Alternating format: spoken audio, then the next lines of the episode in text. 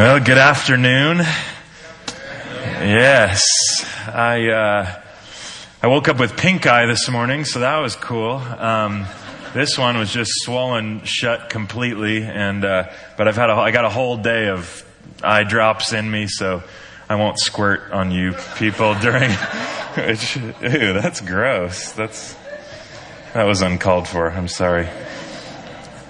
We're continuing in the. Uh, Simply Irresistible series. We're looking at these eight distinctives of Cornerstone, the, the things that are really core to who Cornerstone is as a church. And today we're talking about passionate maturity. We're talking about maturing in your Christian faith.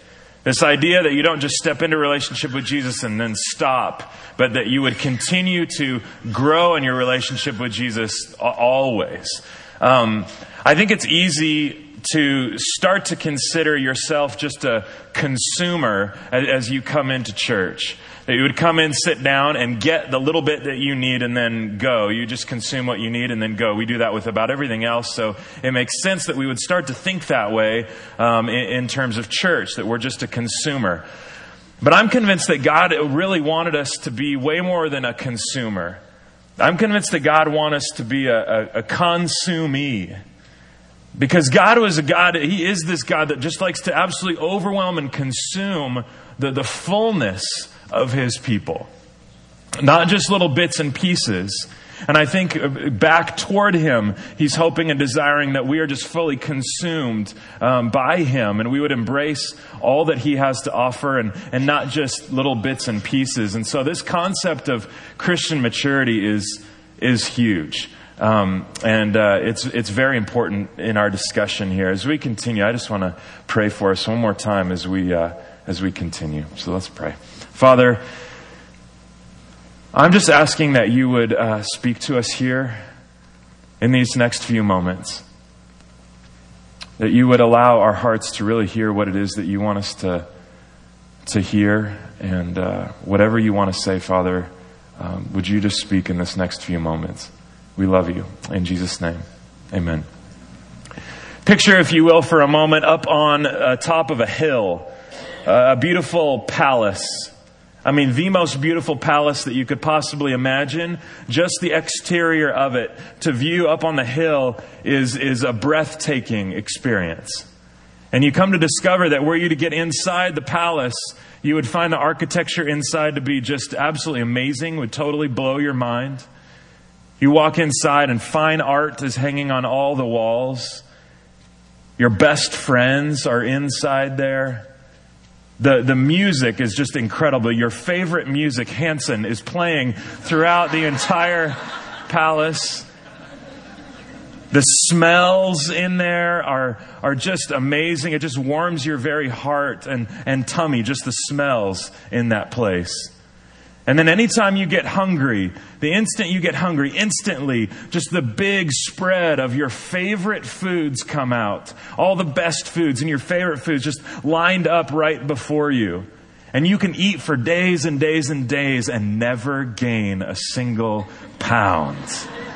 Yeah, now I got the rest of you.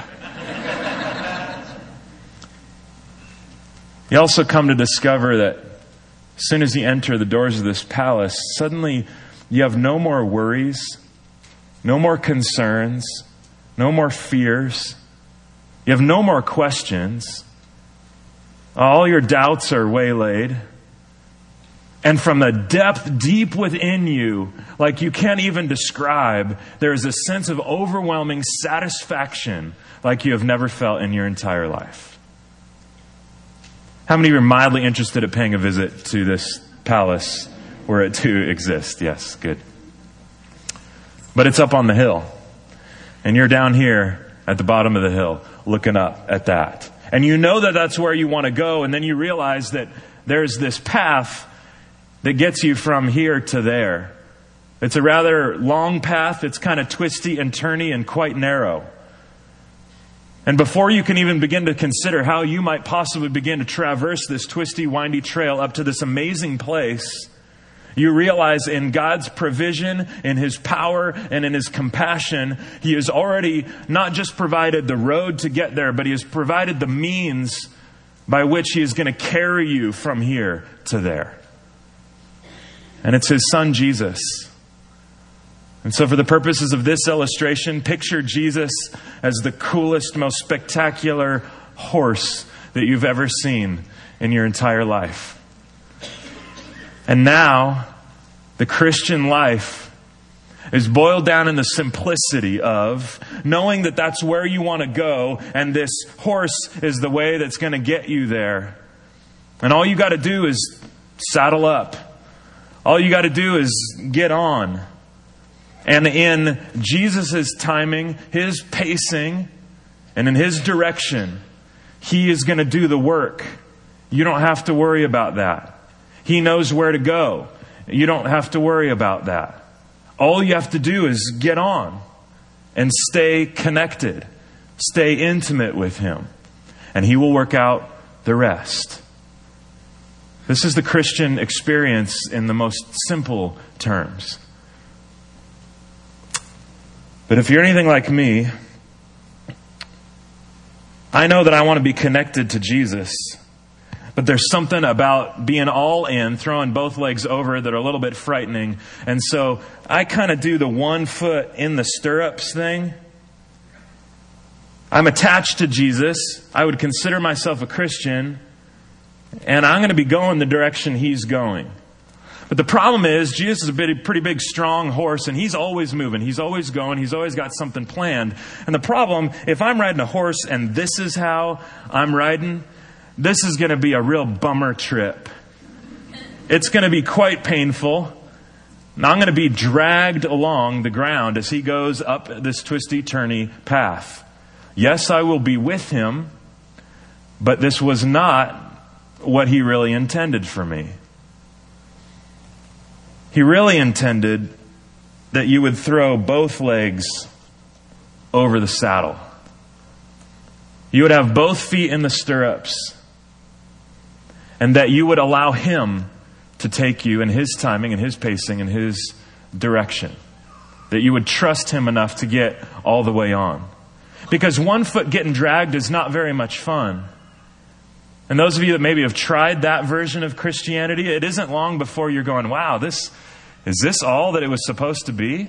I mean, I'm a Christian, but this is pretty tiring. This is way too hard. Isn't there more than this? This is just beating me up. I just feel beat up. And that's because you were supposed to be seated this way. This is quite awkward, by the way. I've never been on a horse ever. Um, and uh, so this is all very foreign to me. But um, in first service this morning, there were some horse people here. And uh, these cowgirls walked up and, and um, they began to tell me that they ride three or four times a week. And they told me all these fascinating things about horses. They said, um, You, you got to know, Ron, that to be a really good rider, you need to be able to listen to the horse. Because the horse is going to communicate with you in different ways. And so, for you to be really riding the way that you should, you need to be in tune with the, what the horse is doing, not just all about what you want to do on the horse. And they said, in fact, the, the harder, the more firmly and taut you keep the reins, they said, the less control you have. And for you to really ride well, you have to settle down in the saddle, relax a little bit, let go of the reins, just kind of hold on with your fingertips and let the horse kind of move. And they said, over time, you'll begin to listen to the horse. You've let go of the reins a little bit. You've settled in, got relaxed. And they said that you and the horse then begin to move as one. And they said, when that happens, then you can really experience the joy and the freedom of what it is to go horseback riding. I thought, man, that is such the picture of what our Christian walk should be like. It's the simplicity of both legs over. You let go of the reins just a little bit. You're listening to the horse. And you're moving toward this goal of you and the horse being one. Try to move to this goal of you and Jesus moving in the same direction. Just sensing every little moment and knowing that if, if he's going this way, well, you're going to go that way. When you start to live a Christian life like that, both feet in the stirrups, fully engaged that way, this is absolutely spectacular because it moves you toward not only the place that is beyond all comprehension that he has prepared for those who love him, but also it moves you toward the fullness, the, the whole measure of the fullness of Christ, the whole measure of the fullness of what you were created for. You were created for so much more than just one foot in getting dragged. You were created for this absolute fullness of Christ welling up within you. Not just a little taste, not just half, but the full deal, being fully consumed by Him. I'm convinced that maturity begins when you throw that second leg over. And maturity really starts to go from a trot to a gallop when you just stay connected. You ease up on the reins a little bit and work on finding that oneness with Jesus. It was such a foreign concept back in Jesus' day for people who were God followers to um, give about an ounce of their energy toward it, or even half of themselves. That would have been the weirdest thought to someone that, yes, I believe in God, but I'm going to follow him with just about this much of my life. Or I'm going to give him just about this much and then I'm going to keep the rest. That was absolutely absurd. In fact, in the Jewish culture, I watched this video several years ago that just totally blew my mind, speaking to this thing. And the pastor was just talking about how the scriptures were so important to the culture back then, this Jewish culture. They were so enveloped in these scriptures that it flooded through every part of them. In fact, the children that, in that day, when they would get to about five years old, the vast majority of these Jewish children, by the time they were about five years old, would have had the first five books of the Bible memorized by five years old. Not the names of the books of the Bible, the entire contents of each of those books. This is a very big deal. He went on to say that maybe five, seven years later, some of them would have dropped out, but there was a huge majority that would still be going for it. That by the time these kids were 10, 11, 12 years old, they would have memorized the entire Old Testament. This is phenomenal to me. And the best of the best within that pack that had made it, the best of the best of the best would, would get picked by these rabbis. Because back then, uh, especially for male kids, the dream job was to be a rabbi. This is what everybody wanted to do. Forget fireman or policeman or actor or athlete or whatever. It, it, was, I want to be a rabbi. I want to be a teacher of the scriptures. This is what these kids, this was the job, the goal, the most important thing in their culture. And so it was a huge deal if you got picked by a rabbi. And you'd walk behind your teacher and just soak up every single thing that they had to teach you. In fact, a well wishing phrase to people back then was, May the dust of your rabbi's feet be upon you. May, the dust, may you be covered in the dust of your rabbi. And that was just this symbolic picture that if you were that close to your teacher, that you were walking behind them and the dust off the dirt roads was getting kicked up and covering you, man, you were that close. You were that dialed in with your teacher, and then henceforth that dialed in to God which then is such an amazing picture of how cool it was at who Jesus picked for his disciples. Because Jesus was a rabbi, he was a teacher. But we know that his disciples were all the fishermen and the tax collectors and all of that. And if they were doing fisherman work or tax collecting, this was because they were the flunkies. These are the ones that at five years old went, No, I can't memorize that. I'm not good at that. And they bailed out. So if they're in the family business by this point, it means that they weren't good enough to be chosen by a rabbi. And so, what an amazing thing it is. It's why when Jesus comes into their midst, this rabbi, this teacher, and he says, Hey, you drop your nets and come follow me, that instantly they were ready to go. Because at their late teens, early 20s, I mean, they thought that their time had come and gone. There was no way that they were going to get to pursue the most important thing in their culture and in their life. And so they were willing to drop everything, change everything to be fully consumed and devoted to the scriptures and to this God. The cool thing is, is that same invitation that was offered to those disciples is offered to every single one of us here today. I don't have this memorized, by the way. But it doesn't matter because Jesus still offers this invitation for me to come be a follower of His. And in that context, I'm just like, man, I, I want to get to know him as best as I can. I want to mature to the full extent of my ability. I think all of us need to develop this absolute refusal to ever stop growing in our relationship with God. The I've fallen and I can't get up mantra can never pertain to Christians. Because the reality is, you walk with Jesus long enough, you're riding on this long enough, you're going to fall off. Whether because of rough circumstances or some missteps or poor choices on your, your part, you'll fall off. And oftentimes we fall off and we go, well, I fell off. There's no point for me to get back on.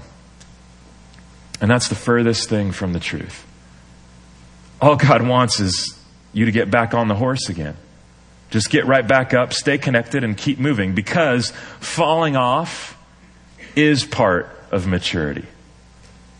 Making some missteps, going through rough times, brokenness, sin issues, falling off, overcoming, getting back on and going, that is part of maturing to the whole measure of the fullness of Christ, the whole measure of who you were intended to be. We're just going to look at one passage this afternoon, and it's found in Ephesians chapter 4. It's about three quarters of the way through your Bible. If you've got it, you might want to open up to that. Otherwise, it'll be up on the screen. It's a pretty familiar passage, but I think it's, it's just so instructive to us as we're pushing for this concept of maturity in our faith. Ephesians chapter 4, go to verse 11.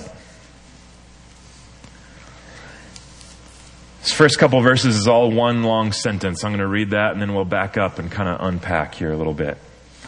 It says, It was He who gave some to be apostles, some to be prophets, some to be evangelists, and some to be pastors and teachers, to prepare God's people for works of service, so that the body of Christ may be built up until we all reach unity in the faith and in the knowledge of the Son of God and become mature attaining to the whole measure of the fullness of Christ. That last phrase there is the goal. That last phrase is the goal for you as an individual, and I think for us as a church, that we might attain to the, the whole measure of the fullness of Christ. That's such a great ministry philosophy for your life and for this church that you would pursue you yourself becoming the whole measure of the fullness of Christ. That's such a beautiful image. And we could spend weeks and weeks talking about what that even looks like. But it's that Jesus is the goal. You ever miss, you know, what, what you're supposed to be shooting for, what you're supposed to look like, what, what you're going to turn out like when, when you finish growing, which, by the way, that doesn't happen until heaven full maturity, getting the whole measure of the fullness of Christ. We, we don't get that until we see Him face to face someday in heaven. But we can get a great deal of it here in this time that He's given us. And uh, so, this goal is to get to this full measure of who you were created to be in Jesus. Back it up just a little bit. Verse 11. Here's how it works. It says, It was He who gave some to be apostles, prophets, evangelists, pastors, and teachers. It was He. It was Jesus who planned this out. It was God that designed this from the beginning. This was the plan right from the beginning. And the plan was we have to mature up, grow up, build up the church. We can't just have people come into a relationship with God and then stop there. We, we have to build these people up. And so God in His wisdom says, I'm going to figure out a way to do that. Here's how we're going to do it. I'm going to design some people within the church to be gifted as evangelists and prophets and pastors and teachers. I'm going to wire some people up for the purposes of teaching and maturing up the other people within the church to do their job. That was the plan from the beginning. Um, there's some of you in here that are gifted that way. There are some of you in here who are shepherds that are teachers. And you're doing that. You're serving somewhere here in the church, whether it's with little kids or um, adults, somewhere in between. It was the plan that you would be doing that so that the whole body could be built up and mature and develop. I imagine in a room this size, though, that there are some of you in here that have that gifting, but you're not quite using it yet. But you just got to know that it was the plan for you to be good at teaching, good at shepherding, good at sharing your faith with other people. That that was on purpose. And that purpose was to be used to mature up, to grow up this body right here. There's an opportunity right now as we're talking about maturing in our faith, life groups here at the church are truly one of the best ways to do that.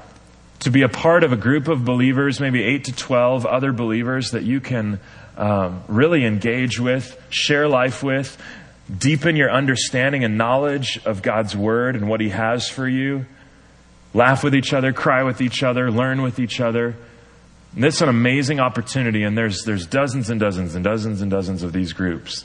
But Cornerstone is now pushing 3,500 people, and hundreds of people just coming to Christ year after year for the first time.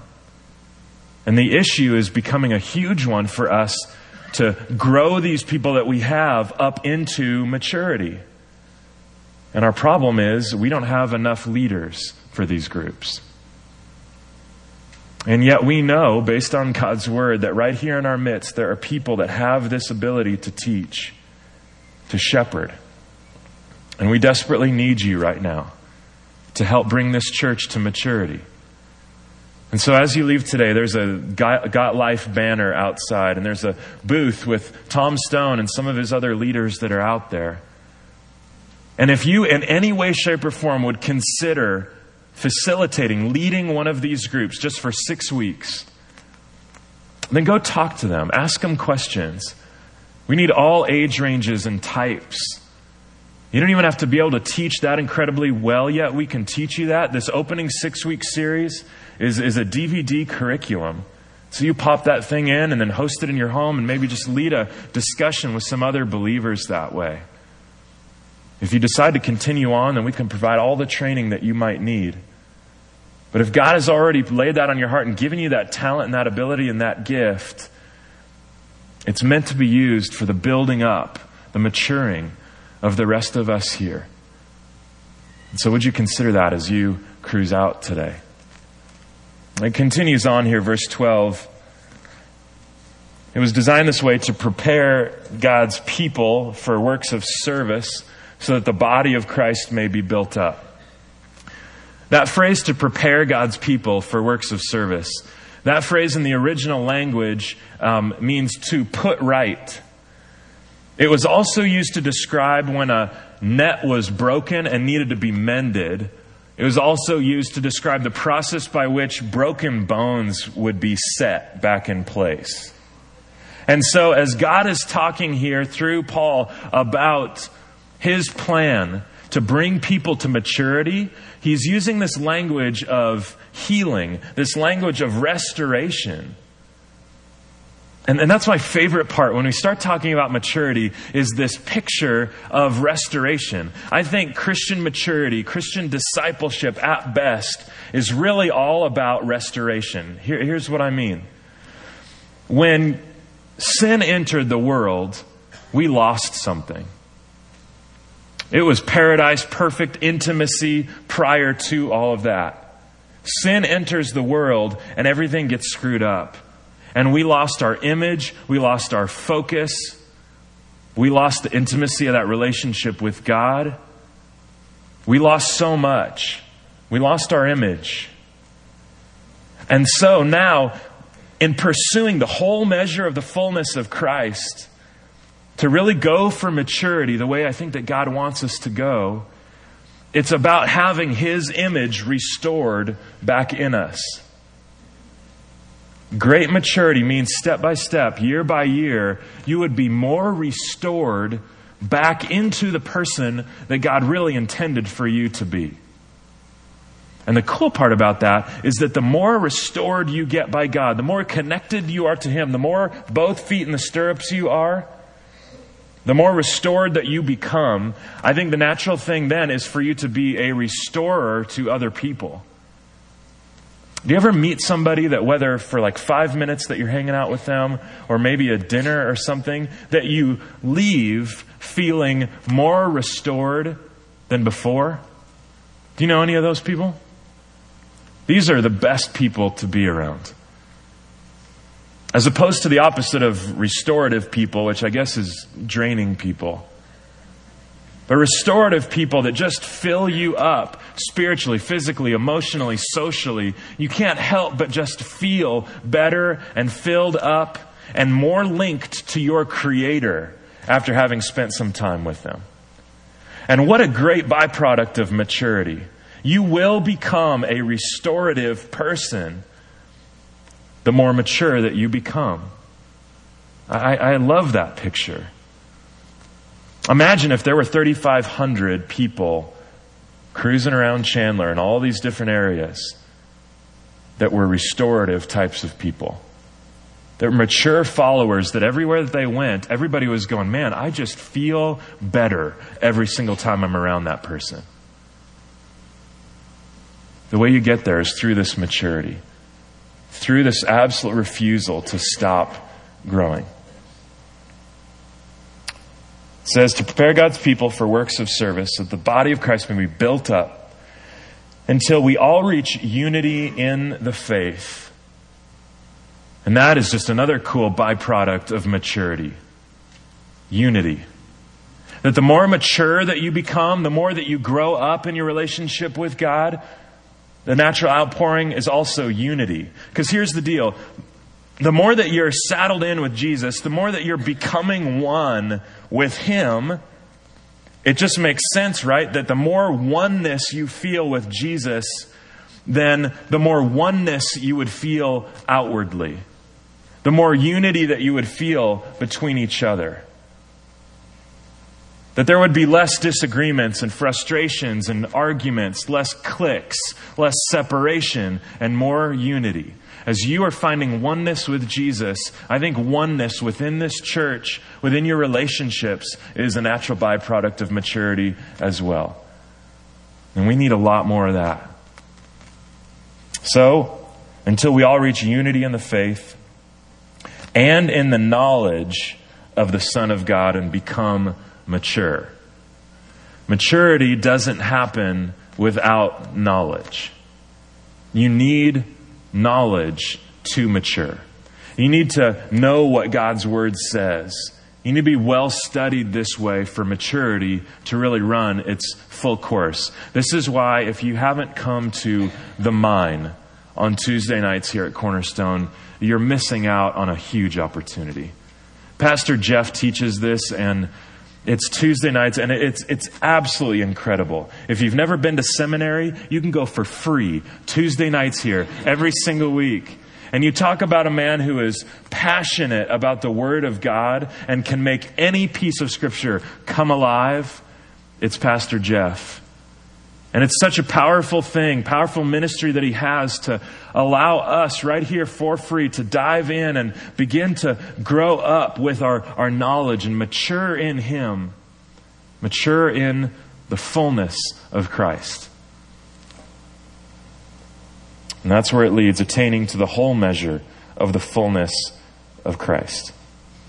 Now, here's what happens the more mature you get, look at some of the extra benefits here. Verse 14.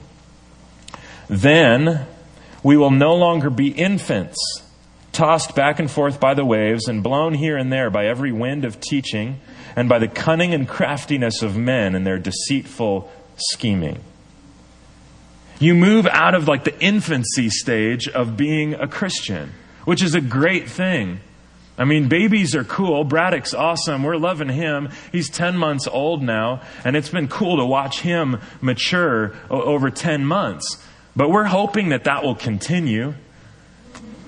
We, we don't want him to be 14 and still in diapers. That's not going to be fun for me or his mom or him. You would hope that that maturity would just continue and, and develop. It has to.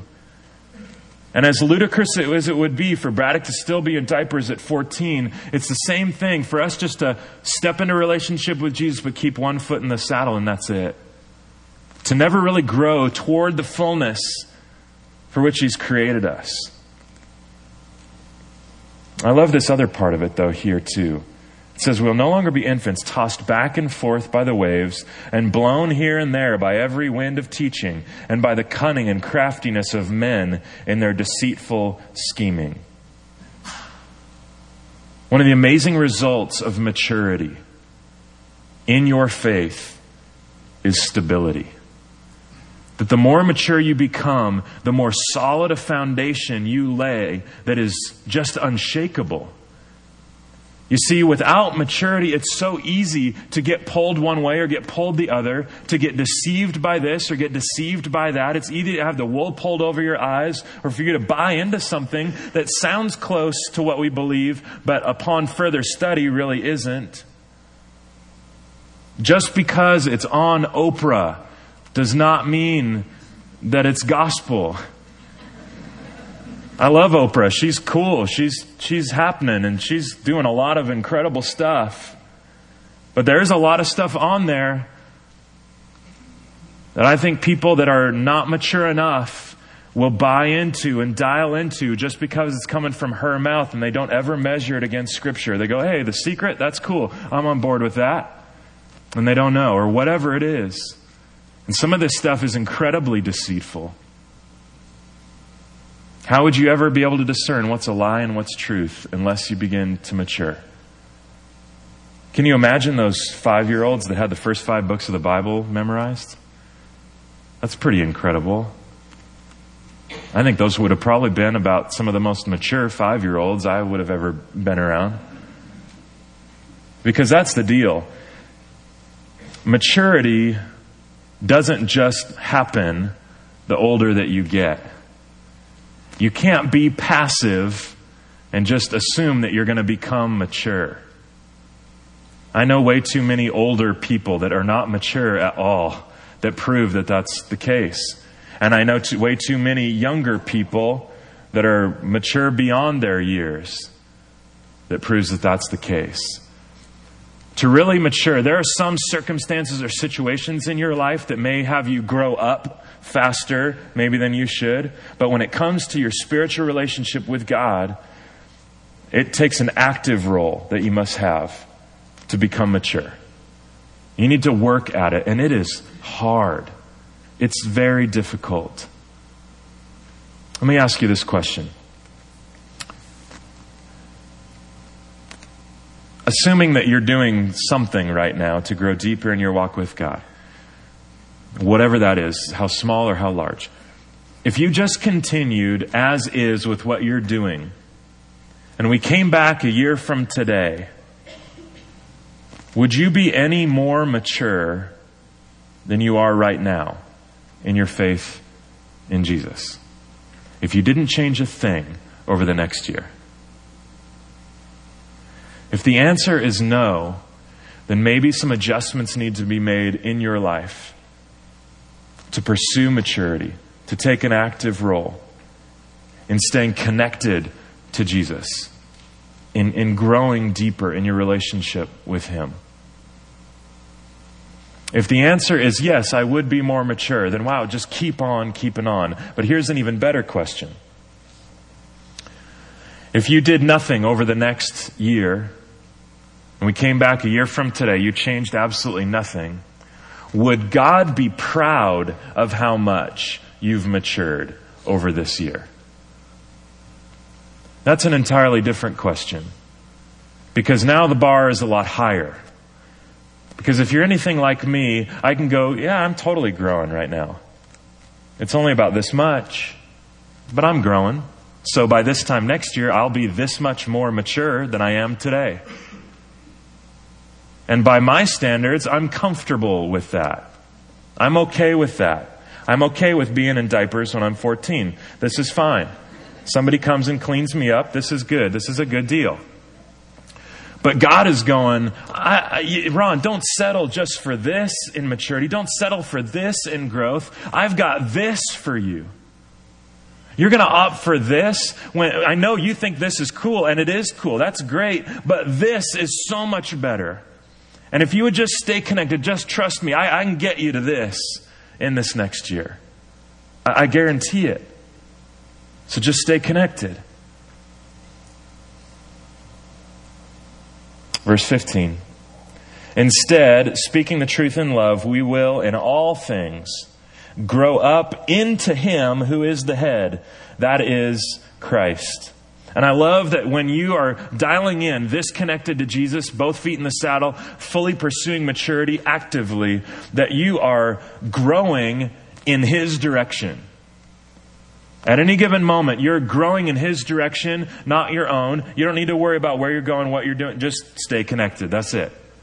Go read John 15 this week. The vine and the branches. Just stay connected. This is our job. Stay connected to Jesus. Let Him take care of the rest. Plain and simple. Stay connected. Stay connected. Stay connected. Let Him do the work. 16. It says, From him, Jesus, the whole body, joined and held together by every supporting ligament, grows and builds itself up in love as each part does its work. From him, the whole body, joined together by every supporting ligament, grows and builds itself up in love as each part does its work. The plan was that all of us would be pursuing maturity. Now, see, this church can be um, a scrawny, skinny, wimpy little dude standing out there, or we could be Arnold Schwarzenegger church. We could be ripped and buff. We could be like Jesse. We would just be huge. And the cool part is you're the, you're the musculature. You're the ligaments. You're the musculature of the church. And so, as you become more mature, more strengthened in Him, attaining to the whole measure, the fullness of Christ, now, whenever God calls a specific part of the body to flex, it's ready to go. And what calls this part of the body to flex, well, you're pursuing maturity and strength and growth. You're ready to flex and you're ready to go. We're never called upon in that moment where we're too weak to do anything about it. We're in good shape.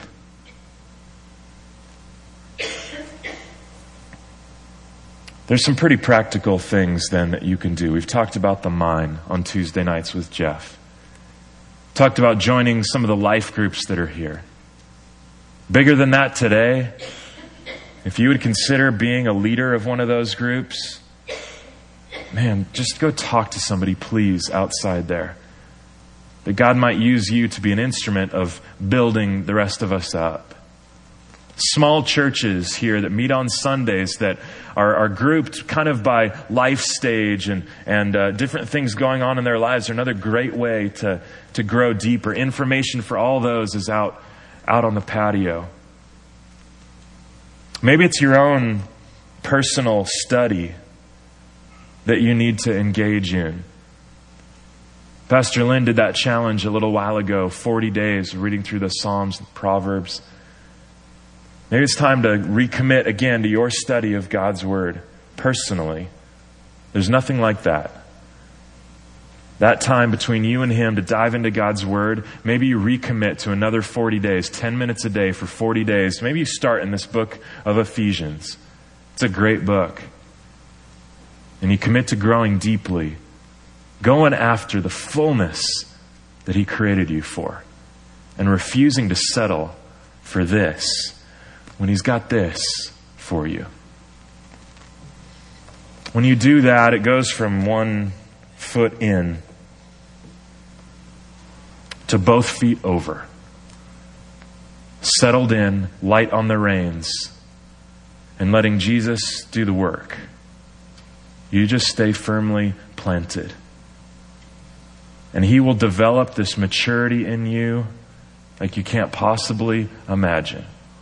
And He will take you eventually to a place that is going to blow all of our minds. Can I get a giddy up on that one? Let's pray.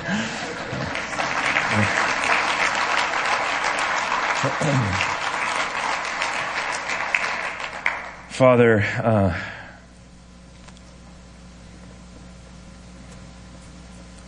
I just love so much that you are who we're going after. It's the fullness of you. I would love personally and for this entire church because we're maturing at such a rapid rate that we get mistaken for Jesus at some point. That would be so cool. That we look so much like what people perceive him to be. It would be hard for them to tell the difference. God, work in us whatever it is that you need to work. We know that we can't do any of what we talked about without you giving us that desire to mature and to grow. And now we're left with all these specifics about specifically what does it mean to stay connected, and specifically what does it mean for me to put things in my life that allow me to grow. Guide us to those answers, Father. We look forward to seeing how strongly you will build us up. In Jesus' name, amen.